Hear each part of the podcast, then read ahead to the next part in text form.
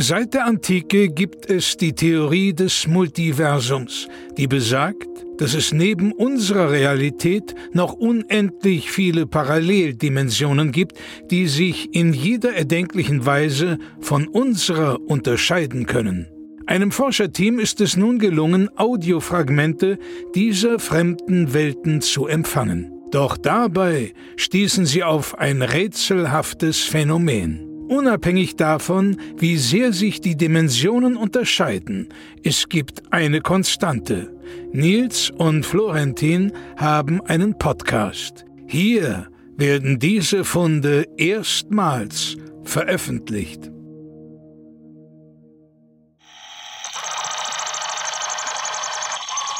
Dimension UZ 94 EX 71090 BZ 26. Heute hier, morgen Mord.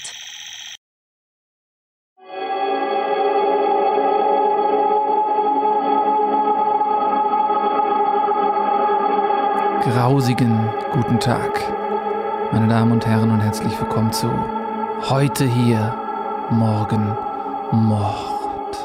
Mein Name ist Nils Bumhoff und bei mir ist Florentin Will und wir haben wieder drei schaurige Mordfälle für Sie mitgebracht, die alle drei ungelöst sind und so unglaublich, dass sie wahr sein müssen. Herzlich willkommen bei Heute hier, morgen Mord.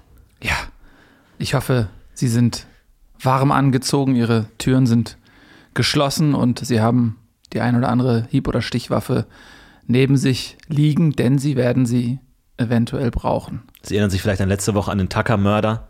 Auch einen solchen könnten Sie vielleicht zur Hand haben, um sich zu verteidigen gegen die Todesangst, die Sie ereilen wird im Laufe der nächsten Stunde. Viel Spaß. Viel Spaß, viel Vergnügen.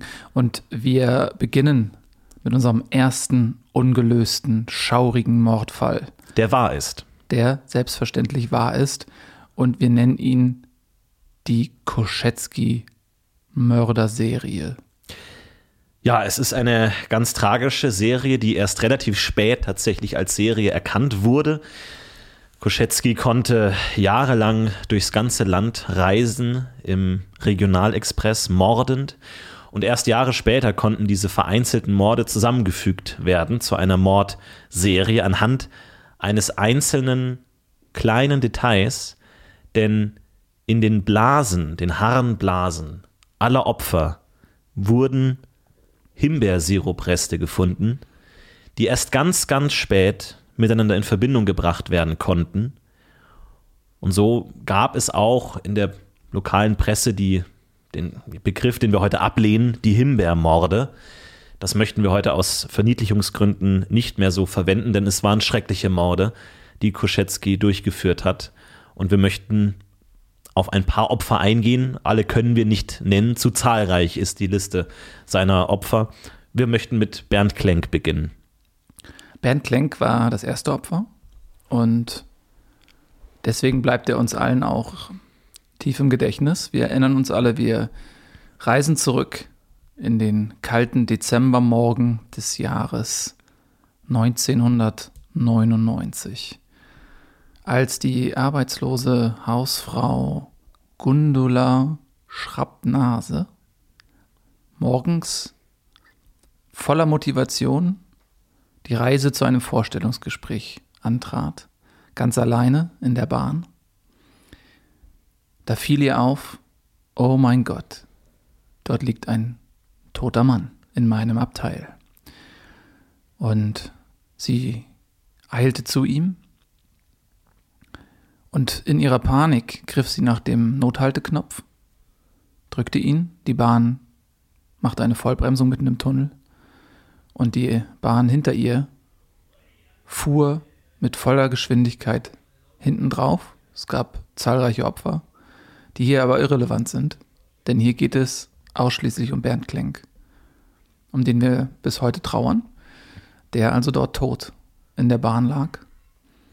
Und das Erste, was dieser armen Frau auffiel, war, ihm fehlte ein Finger. Ja. Sie versuchte verzweifelt, ihn wiederzubeleben. Sie versuchte, den Finger zu suchen, in der Angst, der Unfall hätte diese, diesen Fingerverlust hervorgebracht, suchte sie in der Dunkelheit des Tunnels nach dem Finger. Ein, es muss eine schaurige Szene gewesen sein, als sie unter den Sitzen herumkroch und überall nach dem Finger suchte und ihn nicht fand. Und sie versuchte dann, das Opfer, Herrn Klenk, wiederzubeleben in ihrer Verzweiflung. Erfolglos. Die Bergungsarbeiten wurden massiv dadurch behindert, dass der Zug in einem Tunnel gefangen war, unter verschiedenen Stahleinklemmungen mit dem anderen Zug verkeilt war. Und äh, deswegen hier auch nochmal der Appell, die drei Bs, wenn Sie eine Leiche finden. Erstens Ruhe bewahren. Drittens bestatten. Und zweitens Beutel parat. Um Beweismittel zu sichern mhm. und sie möglichst den Spürhunden wegzunehmen, die gerne mal Beweise weglecken, wenn sie das Opfer gefunden haben. Denken Sie bitte daran, wenn Sie nichts weiteres aus diesem Podcast mitnehmen, die 3b, sollten Sie vielleicht während des Hörens dieses Podcasts, vielleicht sogar schon noch während dieses Falls, mhm. wenn Sie gerade im Wald unterwegs sind, Vielleicht ist das gar kein Ast, der da am Wegesrand lauert. Vielleicht ist das ein Finger. Vielleicht der von Bernd Klenk. Vielleicht der von Bernd Klenk. Vielleicht auch nicht, denn er wurde Tage später gefunden in einer Fritteuse. Knusprig gebacken. Stellte sich raus, Bernd Klenk war ähm, selbst Kannibale und hat ab und zu ein Stückchen von sich gegessen. Ne? Und das hat ihm einfach besser geschmeckt. Seinem Tagebucheintrag folgend ist es sehr schwer, an gutes Menschenfleisch zu geraten. Und so entschied er sich, sich selbst zu mästen.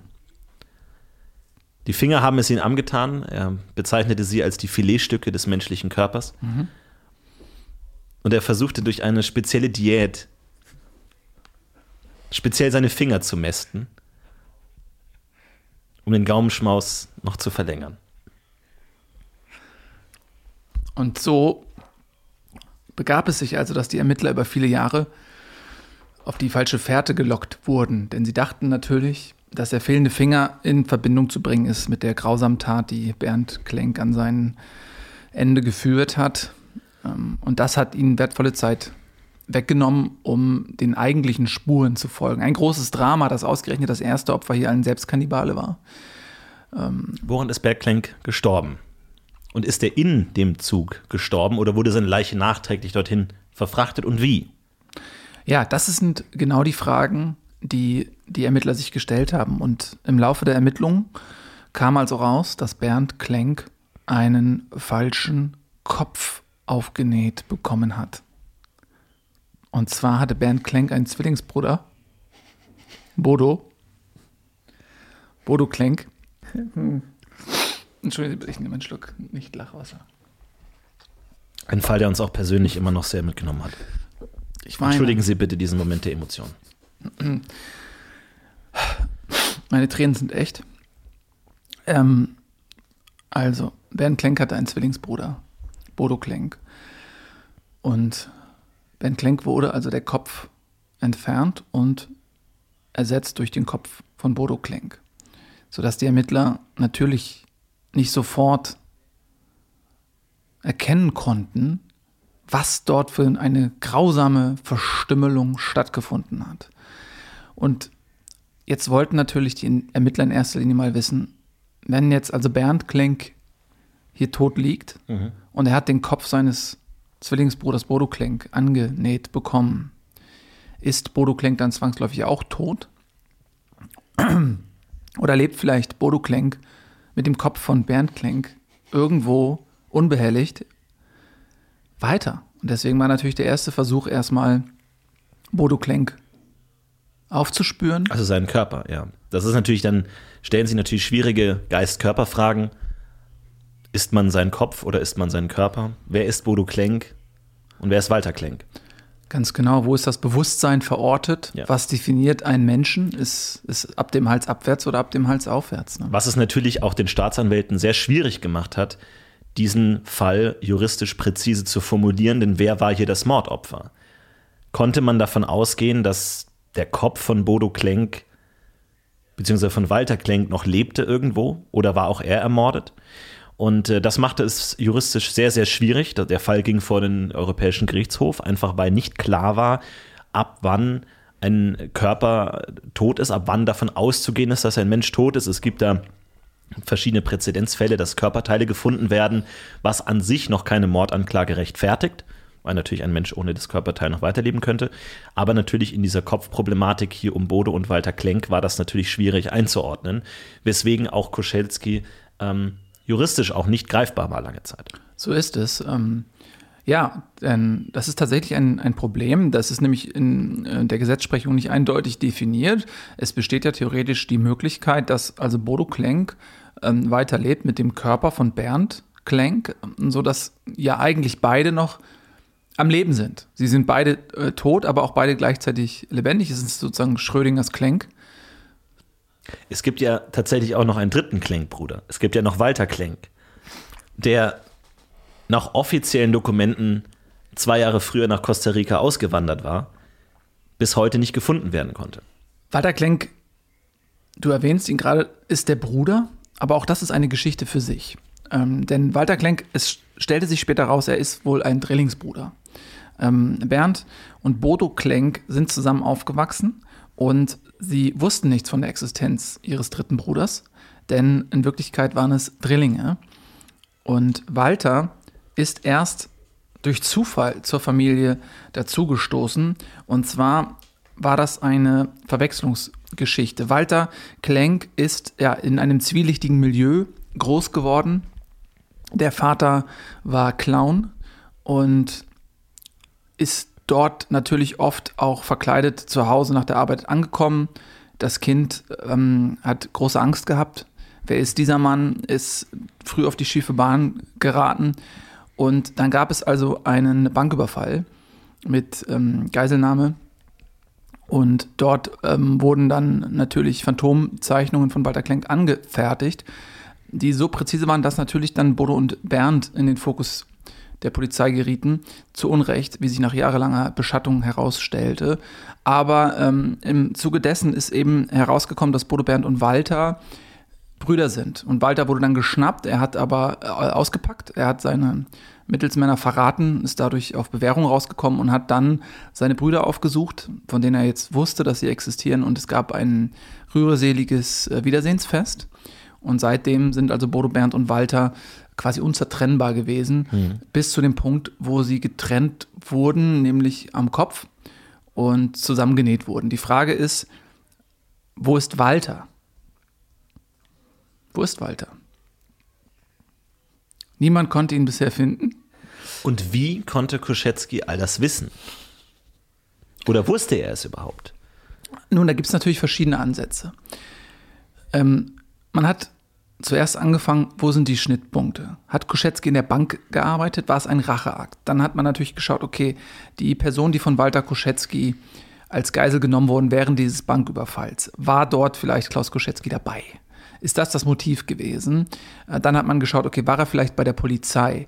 Und man hat das häufiger schon erlebt, dass Polizisten, die an so einem grausamen Fall arbeiten, ähm, der keine juristische Gerechtigkeit erfährt, dass sie dann eben aus diesem emotionalen Rachegefühl heraus für diese Gerechtigkeit selber sorgen wollen und als Vigilante quasi dann nachts äh, umherziehen und dann eben diese unverurteilten Verbrecher ihrer seiner subjektiven Meinung nach gerechten Strafe zuführen. Das hat man auch überprüft und da musste man eingestehen, nein, das war es nicht. Allerdings muss man sagen, ist ja die mangelhafte Aktenlage zu dem Fall durchaus bemerkenswert, was viele Ermittler in den frühen 2000er Jahren auch dazu verleitet hat, hier tatsächlich die Polizeitheorie noch von der anderen Seite zu beleuchten, nämlich der ja sogenannten Langeweile-Theorie, zu sagen, dass gerade in Bezirken, wo wenig Mordfälle stattfinden, die Morddezernate oft auch dazu neigen, ähm, entweder Mörder zu erfinden oder tatsächlich selber Morde zu begehen. Wir mhm. müssen ja sagen, dieser Mord äh, fand in Bobach statt, ja. einer Stadt, die für ihr ja, Rekordtief der Morde ähm, bekannt ist. Also wirklich, ich glaube, der letzte Mord 1712, seitdem mehrere hundert Jahre kein Mord, was natürlich auch die dort ansässigen Kommissare ja einerseits ja zu Inkompetenz, aber auch zu Untätigkeit verflucht. Und ähm, da ist natürlich auffällig, klar, kann es sein, dass die Ermittlungen so schlecht waren, weil das eben Jahrhunderte alte, ähm, alte äh, Mordpraxis war, äh, mit der dort aufgeklärt wurde, oder lag es vielleicht sogar daran, dass Ermittler involviert waren in den Mord? Das hat man auch untersucht. Äh, man hat tatsächlich festgestellt, dass das äh, Kriminaldezernat von Bobach kurz vor der Schließung stand. Es äh, sollte lediglich ein Kernteam in der sogenannten ähm, Bagatellkriminalistik erhalten bleiben für Bobach. Und just als das also durchsickerte, begannen also diese Morde, die Bobach-Morde. Das ist im Grunde noch eine eigene Geschichte, ja, über die wir auch noch sprechen werden. Ebenfalls schaurig und ebenfalls wahr ebenfalls schaurig, ebenfalls war und sehr äh, ja, viele Opfer einfach auch in dieser Geschichte. Bobach hatte vor der Mordserie 347 Einwohner und nach der Mordserie nur noch zwei ja, war das vielleicht eine Art Übungsstätte für Koschetzky, wo er seine grausigen Mordtaten üben und lernen konnte, die es ihm erlaubt hat, dann auch in größeren Städten zu morden, bei erfahrenen Morddezernaten und trotzdem ungefasst bleiben konnte? Denn ich würde sagen, wir gehen mal weiter zu mhm. seinem nächsten Opfer, Unbedingt. Anna Dinger, die dann tatsächlich schon, ja, zu einem der, sie wird mittlerweile Forstmorde genannt, ähm, gehört. Das ist sozusagen die zweite Epoche nach der Bobacher Phase kommen die Forstmorde von Koschetzky, wo er viel auch im, im Wald unterwegs war und dort mordend unterwegs war. Vor allem natürlich Pilzsammlerinnen und Pilzsammler wie eben Anna Dinger, die dann einmal selber mit ihrem gefüllten Pilzbeutel gefunden wurde. Und hier kam das erste Mal eben diese Himbeersirup-Theorie heraus, da die Leiche nämlich ja, diesmal kompetent ähm, obduziert wurde und man diesen Himbeersirup gefunden hat, der eigentlich über einem normalen Magenwege nicht den Weg in die Blase finden würde. Deswegen unklar, was hier tatsächlich passiert ist. Völlig richtig. Und nachdem man das bei Anna Dinger festgestellt hat, hat man sich eben entschlossen, auch bei äh, Bernd Klenk nochmal genau nachzusehen. Und dann hat man eben entdeckt, Dort befindet sich dieser Himbeersirup auch ähm, in der Blase. Das war eigentlich purer Zufall, ähm, denn eigentlich hat das ein Student gemacht, ja, der quasi bei der ersten Obduktion dabei war und durfte aber nicht Hand anlegen. Und dann wurde ihm zu Übungszwecken quasi der Körper des Bernd Klenk überlassen, um dort sein Handwerk zu verfeinern. Und bei dieser Suche ähm, hat er dann durch, durch Zufall, wirklich puren Zufall, eben auch dieses Himbeersirup entdeckt. Dann wurde erstmal gesagt, ja, das hat, das war, muss ein Fehler sein. Der Student ist äh, offensichtlich nicht dazu in der Lage. Dann hat das nochmal ein Experte überprüft und dann stand das tatsächlich auch fest. Also großer Zufall, der den Entwicklern dort in die Karten gespielt hat. Und das hat zum ersten Mal eine Verbindung hergestellt zwischen Bernd Klenk, dem U-Bahn-Opfer, und Anna Dinger ähm, aus der Forstmord-Serie. Und ab dann ist eigentlich dieser Fall erst so richtig groß geworden, als man angefangen hat, diese Zusammenhänge herzustellen. Ähm, Teil der, also die Forstmorde umfassen ja 27 Opfer, die in verschiedenen Bereichen des ähm, Dindelfingers äh, Forsts, Dindelfinger Forsts, ein kleines Waldgebiet, ähm, 10 mal 20 Meter, relativ unscheinbar gelegen an einer Autobahnausfahrt, also wo die Kurve der Ausfahrt quasi entlang läuft. Dort zwischen den, dem Asphalt ist dieser kleine Forst. Und äh, dort wurden halt die 27 Opfer dann im Laufe von einigen Jahren auch entdeckt. Man hat dort natürlich ähm, Spürhunde eingesetzt, ähm, äh, Trüffelschweine auch, die ähm, eine sehr feine Nase haben, die man umschulen kann tatsächlich. Ja, und am Ende waren es 27 Opfer. Und die sind alle tatsächlich Klaus Koschetzky zuzuordnen. Was natürlich hier ein weiteres Problem war, denn äh, Trüffelschweine suchen anders als zum Beispiel Hunde nach ihrem eigenen Appetit. Also ein sattes Schwein sucht keinen Trüffel, das weiß jeder Trüffeljäger. Und das ist natürlich aber auch die Problematik. Trüffelschweine haben einen sehr, sehr präzisen Geruchssinn, aber der nur motiviert und nur aktiviert wird, wenn das Schwein hungrig ist. Was natürlich letzten Endes dazu führt, dass sollte so ein Schwein eine Leiche dann finden, natürlich das Schwein dann auch den diesen Hunger stillen möchte, was leider dazu geführt hat, dass von diesen 27 Morden drei nicht aufgeklärt werden konnten, weil diese Suchschweine Schweine die Leichen vollends verzehrt haben und damit sämtliche Beweismaterialien leider bis heute verloren gegangen sind, weswegen auch die Identitäten dieser drei Opfer nicht letzten Endes festgestellt werden konnten. Ja, das ist eine traurige Geschichte. Das Schwein wurde danach selbstverständlich auch eingeschläfert. Ähm, das ist ja ganz klar. Aber bis es eben soweit war, wurden halt gleich diese drei Opfer einfach auch verzerrt. Ein pikantes Detail, das ich noch anbringen möchte zu Bernd Klenk. Jetzt mhm. kommen wir allerdings auch ein bisschen in den ja, verruchten Teil dieses Falles, äh, den ich hier nennen möchte. Denn wir haben schon angesprochen, Äh, Bernd Klenk war selbst Kannibale und er hat tatsächlich auch, das wurde später bei ihm gefunden, das hat die Familie zwölf Jahre später, wir bewegen uns jetzt ja im 2011, zwölf Jahre später herausgegeben, seine äh, Privatbibliothek. Er war Hobbyautor, hat mhm. Fantasy-Romane geschrieben, aber auch Sachbücher, darunter ein Kochbuch, was einen, ja, sehr makaberen Anstrich hatte, denn es war ein Kochbuch, das, wenn man es auf eine gewisse Art liest, mit dem Hintergrund des frittierten Fingers, seiner eigenen äh, kannibalistischen Ader zusprechend, eine gewisse Lesart zulässt. Und da haben wir tatsächlich diese Himbeerbällchen gefunden in diesem Kochbuch. Also dieses Gebäck, sagen wir mal im weitesten Sinne, das einen Teigmantel um eine Himbeerfüllung ähm, ähm, ja, umhüllt. Wir kennen es äh, als Berliner Krapfen, sonstiges. Himbeerfüllung ist allseits bekannt. Und hier haben die Ermittler natürlich versucht, dieses, dieser sehr köstlichen Fährte nachzugehen, haben diese Himbeersirupreste in den Blasen der Opfern etwas mit diesem Kochbuch zu tun? Konnte Koschetzky das wissen? Gab es da Verbindungen? Wenn man sich die Mühe macht, da diese Himbeerfüllung anzubringen, warum wurde das Ganze nicht verzehrt? Sollte es eine ironisch-zynische Rückgriff sein auf Bernd Klenk, sein ernstes Opfer? All das ist bislang ungeklärt. Es gibt natürlich von Kriminalpsychologen und Psychologinnen Theorien. Eine Theorie besagt, dass eben Bernd Klenk als Selbstkannibale ja nicht nur wollte, dass er sich selbst isst, sondern er wollte auch von anderen gegessen werden. Und das ist natürlich schwierig, weil der Körper nun mal auch begrenzt liefert. Ja. ja. Also wenn man kann jetzt, wenn man zehn Finger isst, hat man keine mehr. Ne? Und daher ist die Theorie, dass dieses Teil aus seinem Kochbuch, ja, was von ihm kommt, das ist sozusagen ja auch ein Stück von ihm, ja, ein Stück seines Geistes. Ja, dass wenn jemand etwas aus seinem Kochbuch isst, ist es für ihn fast so, als würde dieser Mensch von ihm selbst speisen. Mhm. Eine, ein geistiger Kannibalismus sozusagen. Und es kann sein, dass ihm das ein Stück weit Substitut war.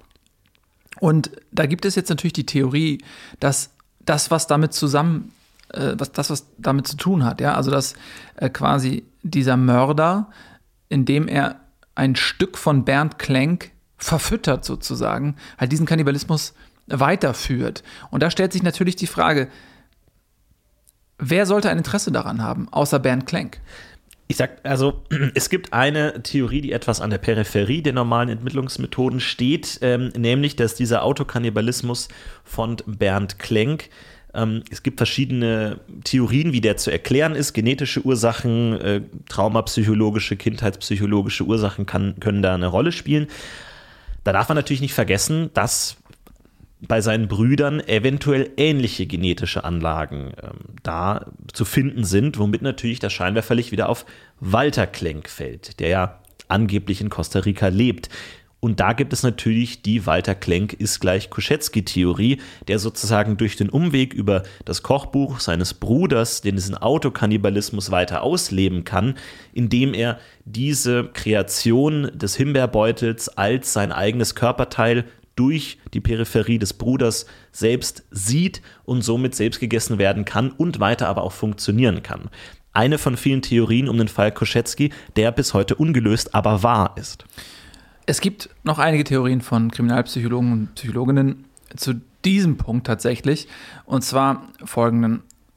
Man muss sich mal in die Welt von Walter Klenk versetzen. Er ist ja eigentlich der dritte Bruder und seine beiden Brüder sind eben in, dieser heilen Welt äh, aufgewachsen. Das war eine gutbürgerliche Familie. Sie hatten einen Swimmingpool im Keller und äh, Rennräder, mit denen sie zur Schule rasen konnten, während Walter Klenk eben gar nichts hatte. Ja, sein Vater war wie gesagt Clown, er hat sehr schlecht verdient. Er musste sich auf Firmenfeiern und Kindergeburtstagen irgendwie versuchen durchzuschlagen. Die Familie hatte nichts. Er wurde häufiger auch mal mit so einem ähm, Gummi, mit so einem quietschenden Gummiknüppel geschlagen, der dann mhm. immer so ein Geräusch gemacht hat. So, und dann ist er irgendwann, er musste ja dann kriminell werden, um sich überhaupt einen Lebensstandard sichern zu können. Und dann hat er eben irgendwann erfahren, okay, ich habe zwei Brüder und die haben hier in Saus und Braus gelebt. Und er hat natürlich sofort das Gefühl entwickelt, ich äh, habe zu wenig bekommen. Ich wurde vom Leben benachteiligt und diese Wut ähm, in ihm ist natürlich Zeit seines Lebens vermutlich geblieben. Und dann gibt es die Theorie, dass dieses Kochbuch, ja, was ähm, Bernd Klenk geschrieben hat, dass das in Wirklichkeit von Walter Klenk war. Mhm. Und dass ähm, mhm. natürlich dieses Gefühl, dort vom eigenen Bruder beraubt worden zu sein, eingezahlt hat auf diese Grundsituation, die eh schon vorhanden war, dadurch, dass er eben in einer anderen Familie aufgewachsen ist als seine Brüder Bernd und Bodo. Und da kann man natürlich jetzt überlegen, was ist, wenn, und das ist Spekulation, der Fall ist ungelöst, was ist, wenn Walter Klenk ähm, jetzt die, ein Teil aus diesem Kochbuch genommen hat, nämlich diese Himbeer, ähm, dieses Himbeergebäck und sozusagen als Rache den Opfern das in, in den Rachen steckt oder in, in die Blase steckt, um quasi ein Stück von, von Bernd Klenk dort und zu sagen, seht ihr Welt, das habt ihr jetzt davon. Ja, eine mögliche Spur ergibt sich daraus leider nicht. Es wurde jahrelang der Himbeersirupverkauf überwacht von den verschiedenen Kripo-Stellen, völlig erfolglos. Ja.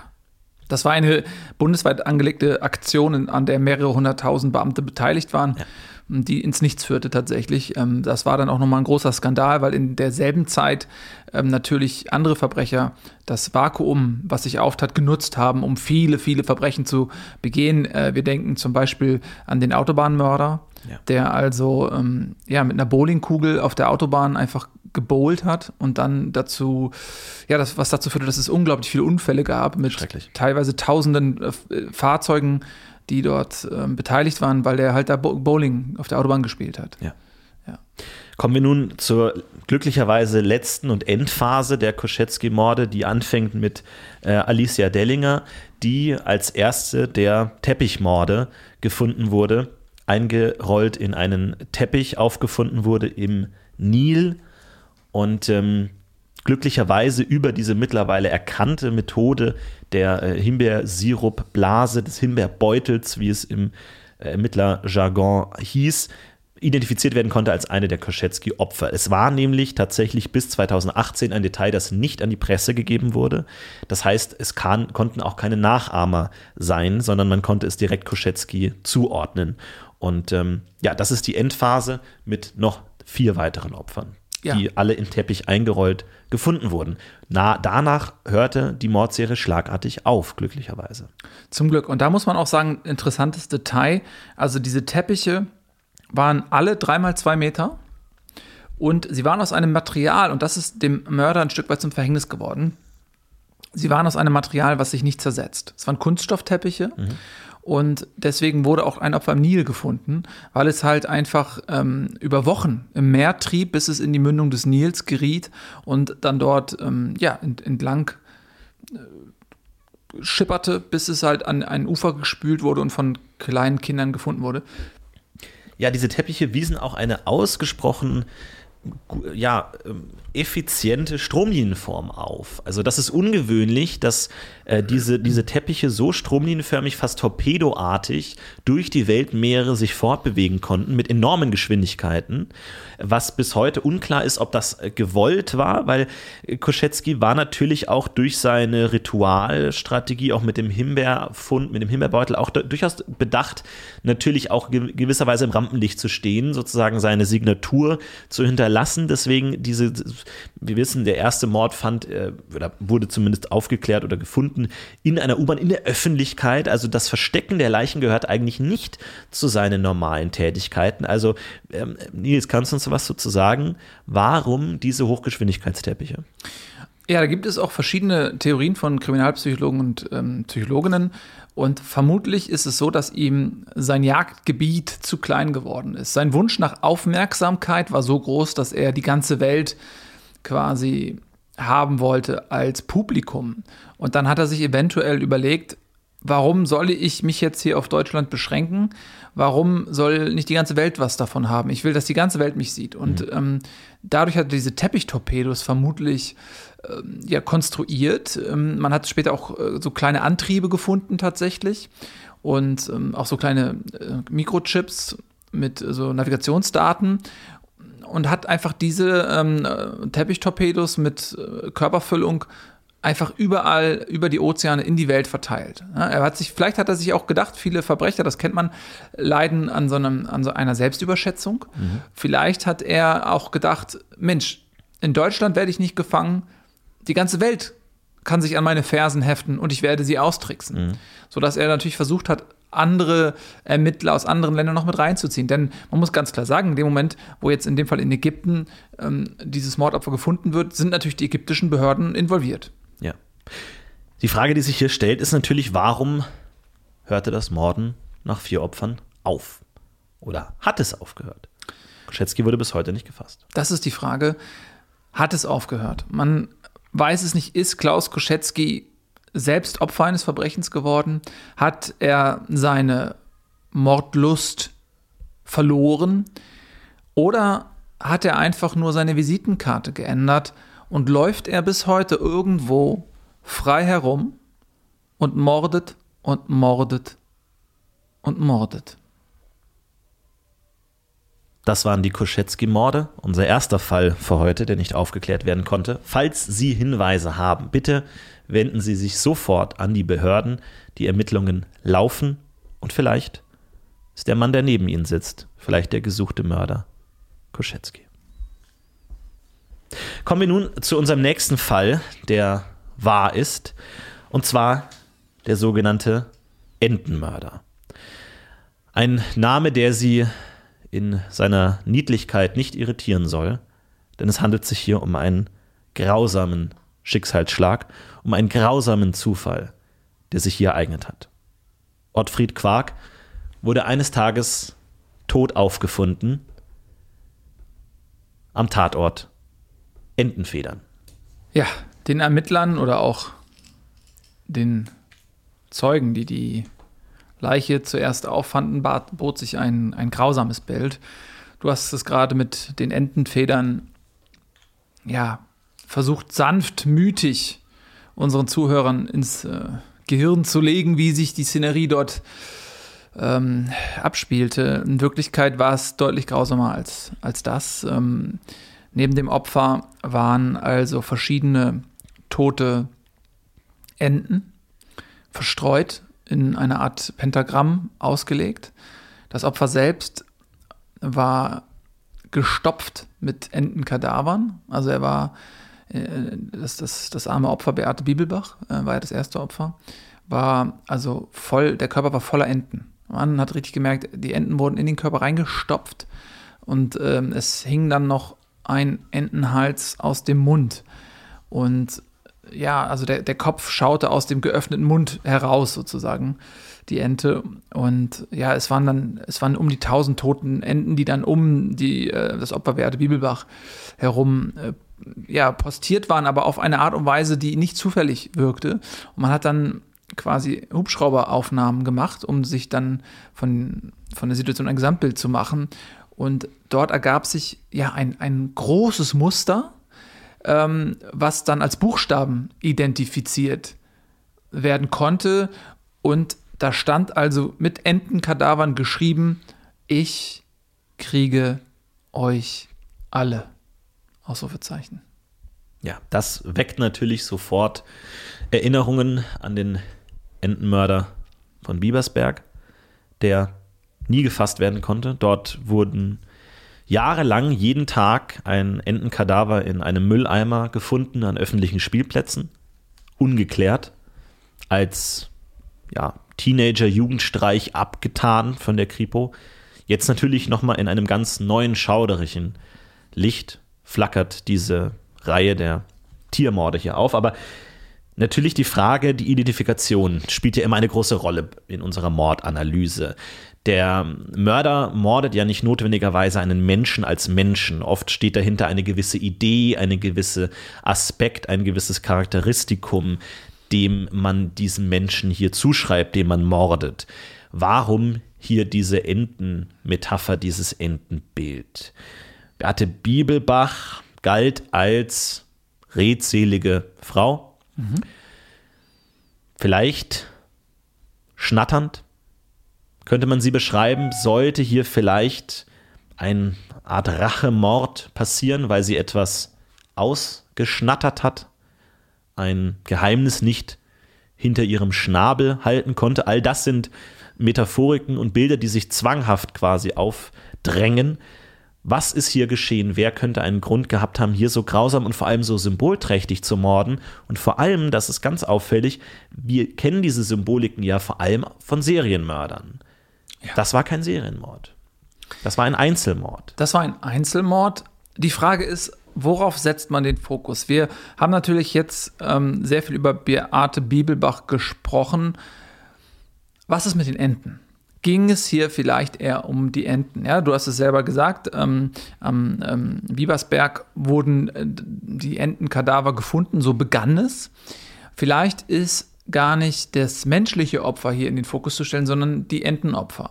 Vielleicht war Beate Bibelbach zufälliges Opfer, vielleicht war Beate Bibelbach eine ältere Frau, die gerne die Enten fütterte. Mhm. Vielleicht war es dieser Akt der Entenfütterung, die ihr zum Verhängnis wurde. Denn wenn man davon ausgeht, dass der unbekannte Täter, der noch immer frei herumläuft, einfach einen großen Hass auf Enten mit sich herumtrug und er sah Beate Bibelbach, und das ist Spekulation, er sah Beate Bibelbach die Enten füttern. Ja? Mhm sagen wir mal, sie kam jeden Tag, sie war Rentnerin, sie kam jeden Tag nachmittags mit einem Laib Brot und fütterte dort die Enten. Und der Täter hat das gesehen und hat natürlich sofort gedacht, die Frau muss sterben. Ein grausiges Schicksal verdient man dafür den Tod. Eine Spekulation, der ich widersprechen möchte. Denn du hast es angesprochen, diese Botschaft, ich kriege euch alle, geschrieben in Entenkadavern. Enten können nicht lesen. Enten können diesen Warnruf nicht wahrnehmen. Würde dieser Mord hier als Zeichen gegen die Enten, als Drohgebärde verstanden werden müssen, so ergibt es für mich keinen Sinn, warum man sich der Schriftsprache bedienen sollte. Würde man nicht hier eher in der Sprache der Enten kommunizieren, quaken, ein, eine Art Vogelformationsflug, wählen, Feder, Geflatter? Warum die Schrift hier?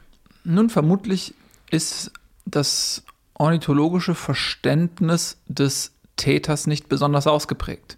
Mhm. Ähm, stell dir vor, du bist jetzt ein Täter voller Hass auf etwas. Der Hass kanalisiert sich ganz konkret auf die Ente in dem Fall. Du bist aber der Entensprache nicht mächtig. Du möchtest dich trotzdem ausdrücken. Dann bleibt dir nur deine eigene Sprache.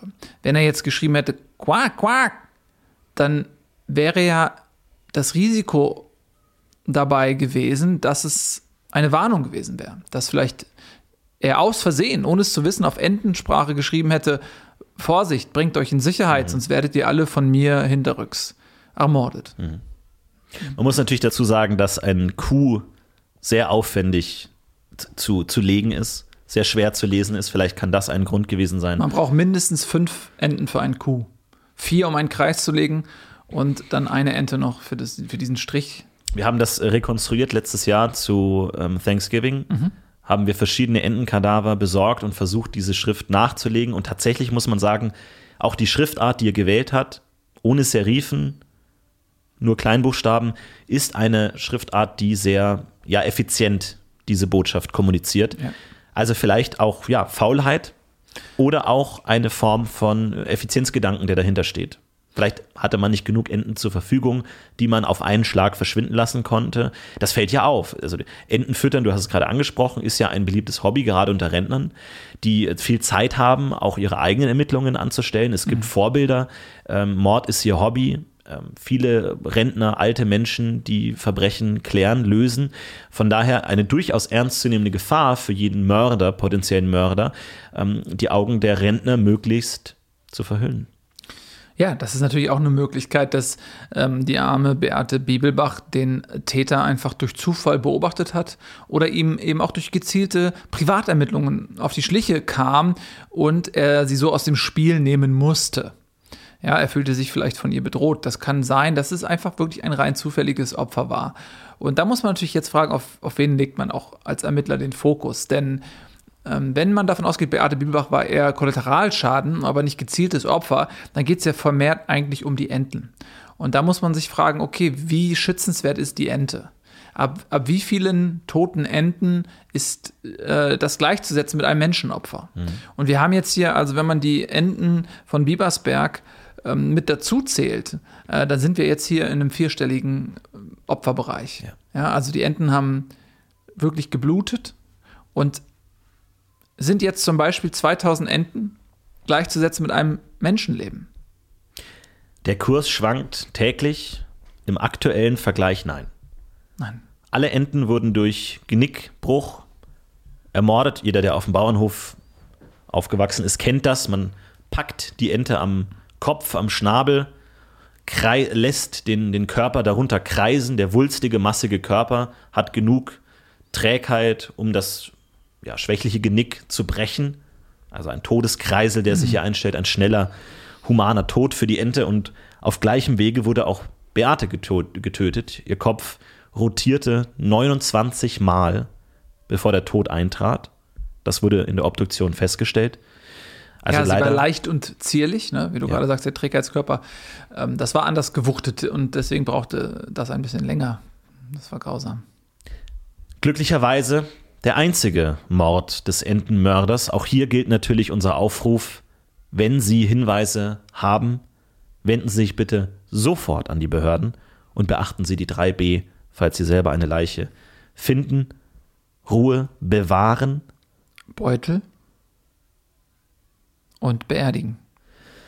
Ja, da, Ach, da muss man mal durchschnaufen ja. nach so viel schauderlichen Geschichten. Wir beschäftigen uns ja intensiv damit.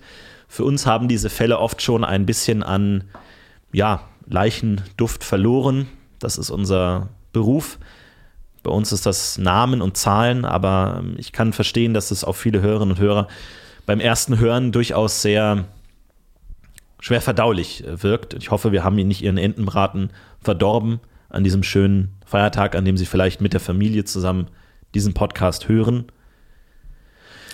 Ja, das ist natürlich auch so, wir wollen Ihnen das nicht madig machen, aber die Ermittler schauen natürlich genau hin, wer ist Enten. Ne? Jeder, der eine Ente isst, macht sich automatisch verdächtig. Ähm, das sollten Sie wissen. Ähm, wir wissen aus sicherer Quelle, wir haben ja beste Beziehungen ins Kriminaldezernat, dass äh, wir also Undercover-Ermittler haben, die an Marktständen genau aufpassen, wer kauft sich tote Enten. Ähm, sie äh, schnüffeln mit speziell trainierten Schäferhunden nach äh, Entenbratenduft, um dann die Häuser, aus denen dieser hervortritt, zu beschatten. Weil natürlich jeder, der eine Ente tötet, um sie zu essen, ist potenziell der Täter. Wer sitzt Ihnen da gerade gegenüber und schmatzt die Entenkruste? Bei Verdacht melden Sie sich. Kommen wir jetzt zu unserem dritten und letzten Fall für diese Folge. Ein ja, Fall, der an makaberhaften Details nicht mangelt. Er ist in die Popkultur eingegangen als die hungrige Olga, der Mordfall von Olga Sharanipova, die in ja, schrecklicher, bildhafter Weise dargerichtet wurde in ihren letzten Stunden. Und zwar, man hat, und es tut mir leid, wenn ich das jetzt so plastisch sage, man hat ihr den Kiefer herausgerissen, den Unterkiefer herausgerissen, gelöst vom Oberkiefer. Und man hat diese Leiche bewusst platziert, denn man hat ihren Schädel so platziert, dass der Oberkiefer und der Unterkiefer auf genau gegenüberliegenden Stellen des Erdballs lagen. Sie also quasi in einem schrecklichen, schauderhaften Bild die ganze Erde im Mund hat. Ein Bild, das bis heute Fragen aufwirft. Absolut. Nun, es hat natürlich erstmal eine Weile gedauert, bis man diese Funde in Verbindung bringen konnte. Denn man muss sich das so vorstellen, dass die Leiche ja hier in Deutschland gefunden wurde und wir alle wissen ja, wenn man jetzt einen sehr, sehr langen Stock hier in Deutschland in die Erde rammt, dann kommt er ja auf der anderen Seite des Erdballs wieder raus. Und wir alle Und das wissen, wäre dann genau im, mitten in einem im Indischen Ozean, im Pazifischen Atlantik. Und auf einer winzigen Insel namens Guadalapur. Und natürlich muss man auch sagen, die deutschen Behörden und die Behörden von Guadalapur haben nicht immer das beste Arbeitsverhältnis gehabt.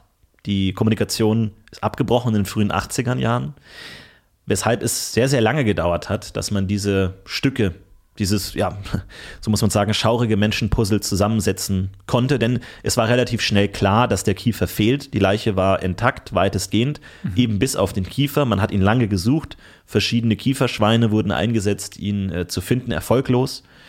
Und ähm, somit war das eine offene Frage, wohingegen natürlich in Guadalapur die genau umgekehrte Frage herrschte. Man hatte einen menschlichen Kiefer gefunden mit den dort ansässigen Schnüffelkrokodilen, aber keinen dazugehörenden Körper. Die DNA Analyse hat nicht viel mehr ergeben als taucht in der Guadalapurischen Datenbank nicht auf. Eine Insel, die ja nur 42 Bewohner hat, da ist es relativ übersichtlich. Und in Deutschland natürlich genauso Rätselraten. Dann kam aber ein äh, findiger Ermittler in Guadalupe auf die Idee, den Kiefer einmal genauer zu untersuchen und es wurden Essensrückstände zwischen den Backenzähnen des Unterkiefers gefunden und äh, bei näherer Betrachtung stellte sich heraus, man hatte keine Ahnung, was das ist. Und dann haben die das also eingeschickt in die USA und dort wurde festgestellt, das ist Spargel. Und da wurde natürlich überlegt, okay, wo ist man Spargel? Wo ist der Spargel beheimatet? Und dann ist man relativ schnell natürlich auf Deutschland gekommen das Land des Spargels. Und dann hat man bei deutschen Behörden gefragt, ähm, ja, wir haben hier einen Unterkiefer, haben Sie eine Ahnung, um wen es sich dabei handeln konnte? Und dann erst wurde wirklich der Zusammenhang hergestellt, dass es eben Olga Scharanipova gewesen sein muss, ähm, zu der dieser Kiefer gehörte. Und dann hat man gemerkt, okay, tatsächlich, sie wurden hier an genau gegenüberliegenden Punkten des Erdballs gefunden. Wobei der Beweis ja auf sich warten ließ, denn es war nicht klar, solle jetzt der Prophet zum Berg oder der Berge zum Prophet reisen, soll der Körper von äh, Olga Scharanipova nach Guadalapur reisen oder der Kiefer nach Deutschland. Die Behörden lagen da unerträglich lange, zehrende Monate im Clinch, während die Familie von äh, Frau Scharanipova weiterhin bangen musste, war das Rätsel jetzt endlich geklärt. Wo ist der Kiefer meiner, meiner Tochter, meiner Schwester? Also das sind ja auch immer menschliche Schicksale, die hier in diesen grausamen äh, Konstellationen zerstört werden. Und äh, letztendlich hat man sich dazu geeinigt, den Körper von Olga Scharanipova nach Godalapur zu ähm, verreisen. Und dort konnten die Stücke zusammengesetzt werden und man fand raus, ja, dass äh, der Schuh passt, der Kiefer passt. Es gehört tatsächlich zum selben Menschen. Und ähm, so konnte sie dann auch letzten Endes ihre letzte Ruhe finden und bestattet werden in einer ja, traditionellen guanapurischen Bestattung, die sehr geschmackvoll von der Familie aufgenommen wurde. Eine ja, äußerst reiche russische Familie. Ihr Vater war russischer Magnat und konnte sich diese ja, sehr aufwendige rituelle Bestattung leisten. Und das ist natürlich ein, immer eine kleine, ja, eine kleine, ein kleiner Trost für die Familie. Aber trotzdem, die Frage bleibt, was soll dieses Bild? Die hungrige Olga, sollte das damit ausgesagt werden? Hat sie zu viel gegessen? Sollte man hier Kritik finden in dieser schauderlichen Geste? Ja, auch da gibt es verschiedene Theorien, die Kriminalpsychologen und Psychologin aufgestellt haben. Du hast es gerade gesagt, ihr Vater war reicher Magnat ähm, und zwar ist er reich geworden durch Rumkugel. Ähm, Manufakturen. Er hat äh, so weltweit Rumkugeln hergestellt mh, mm, und ist dadurch zu einem unglaublichen Vermögen gelangt. Und nun gibt es verschiedene Ansätze. Ist es eine Kapitalismuskritik hm. nach dem Motto, ihr kriegt nicht genug, erst wenn ihr die ganze Welt gefressen habt, dann werdet ihr merken, es ist nichts mehr da, was man ausbeuten kann. Mhm. Ist das vielleicht die Message? Oder, und das ist eine Theorie, die führende Kriminalpsychologen und Psychologinnen mittlerweile ja, für deutlich realistischer halten.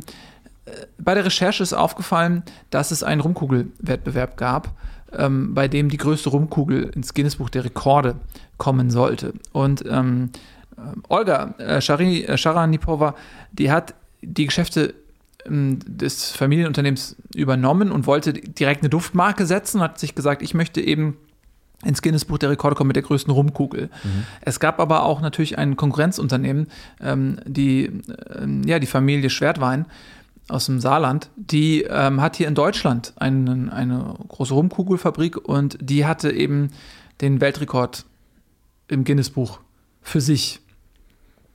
Und als dann ähm, Olga Scharanipova eben eine etwas größere Rumkugel präsentierte und diese ins Guinness-Buch aufgenommen wurde, da war natürlich ja diese Familie aus dem Saarland äh, empört und hat direkt gekontert und eine noch größere Rumkugel hergestellt, die dann ins Guinness-Buch kam.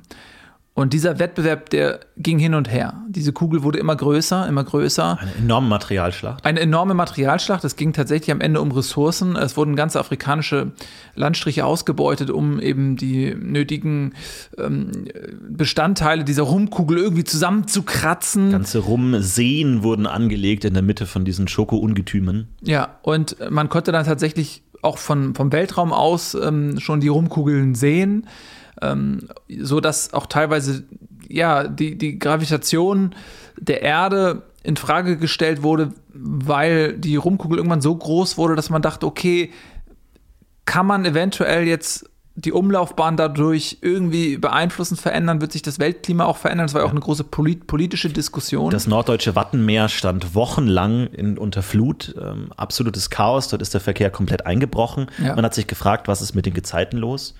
Stellte sich raus, die NASA konnte die Ermittlungen abschließen. Ja, tatsächlich, diese Rumkugel hat dieses Gravitationsfeld ähm, ver verändert. Ja, und da kann natürlich sein, dass jetzt zum Beispiel ein empörter ostfriesischer Fischer, der seine Existenz verloren hat, weil er im Wattenmeer eben nicht mehr ähm, fischen konnte, ob der jetzt eventuell gesagt hat, okay, äh, dafür müsst, musst du jetzt bluten. Ähm, Olga Scharanipova, da würde sich aber die Frage stellen, nehmen wir an, es ist so. Was ist denn mit der Familie aus dem Saarland? Also warum ist jetzt nur der russische Magnat äh, oder in dem Fall Olga Scharanepova als allein Schuldige auserkoren, weil sie diesen Wettkampf angefangen hat?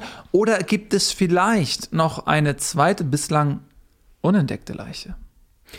Das ist natürlich die Frage. Die Ermittlungen äh, bezogen sich natürlich auch relativ bald auf Kuala denn dort musste der Täter ja zumindest einmal gewesen sein, um den Kiefer dort zu platzieren. Und natürlich auch bei dieser Einwohnerzahl von 42 ist das natürlich überschaubar. Es gibt eine Überwachungskamera, die, die hier den Strand überblickt.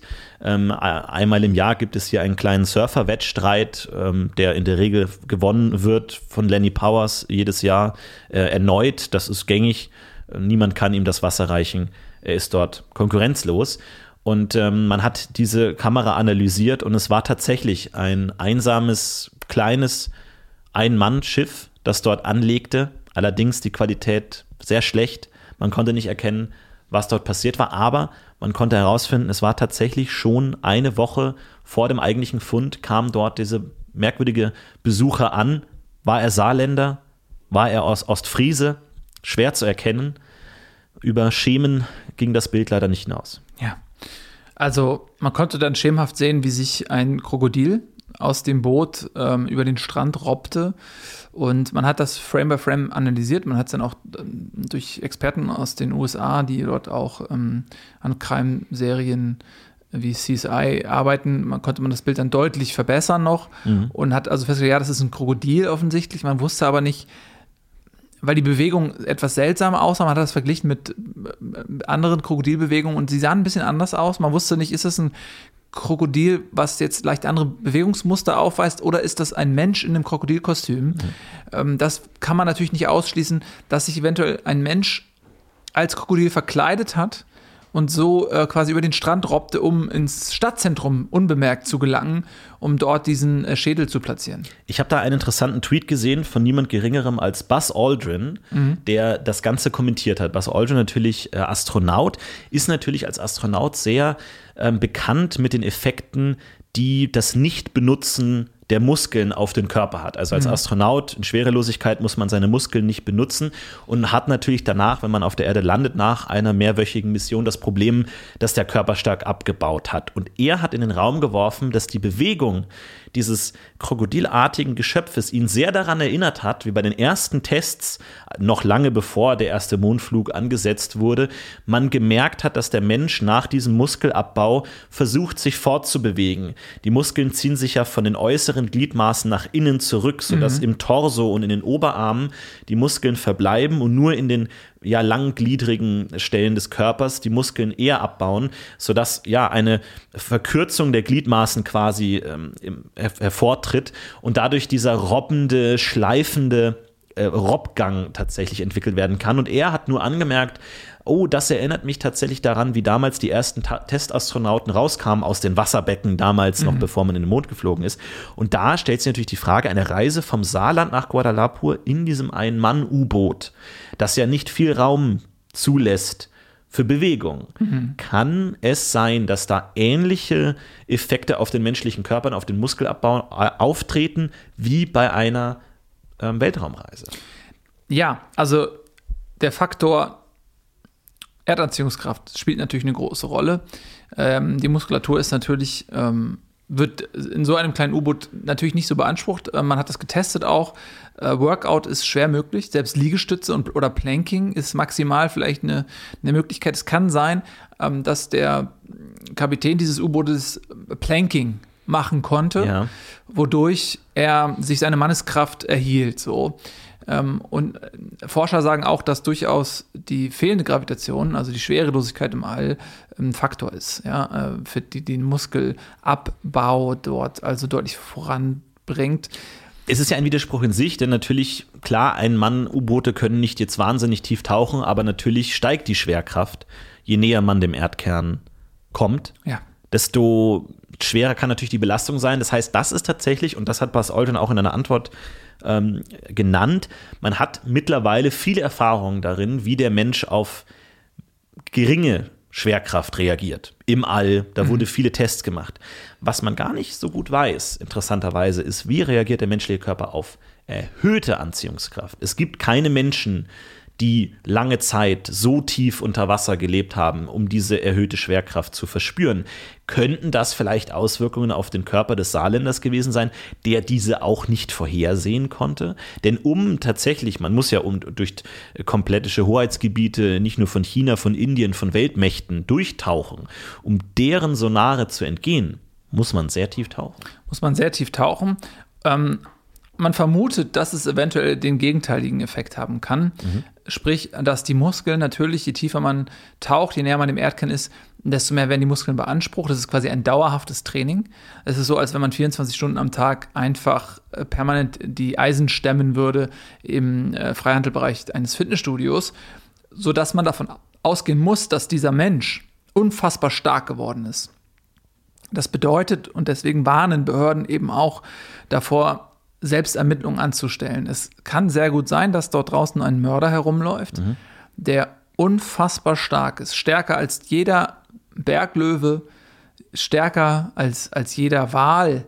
Ähm, und wenn man sein kriminelles Potenzial dann noch hinzuberechnet, kann das sein, dass es äußerst gefährlich ist. Ja, ein Mensch, der eventuell stark genug sein könnte, um den menschlichen Kiefer mit eigenen Händen mit eigener Muskelkraft herauszureißen aus dem Gesicht. Eine, eine schaurige Vorstellung.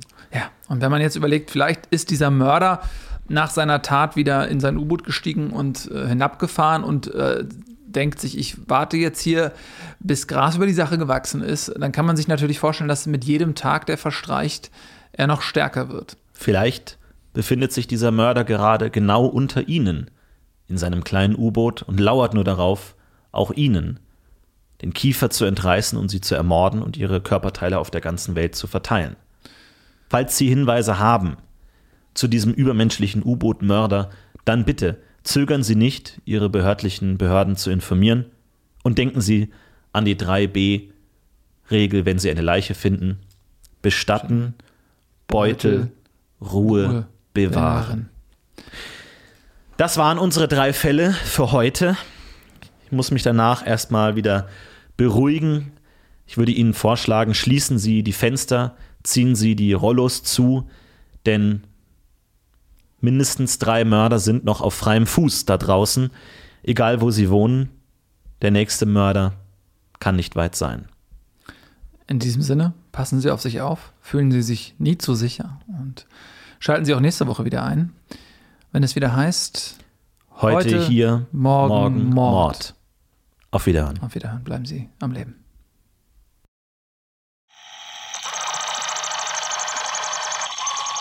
Übertragung beendet. Sie verlassen Dimension UZ94 EX71090 WZ26. Heute hier, morgen Mord.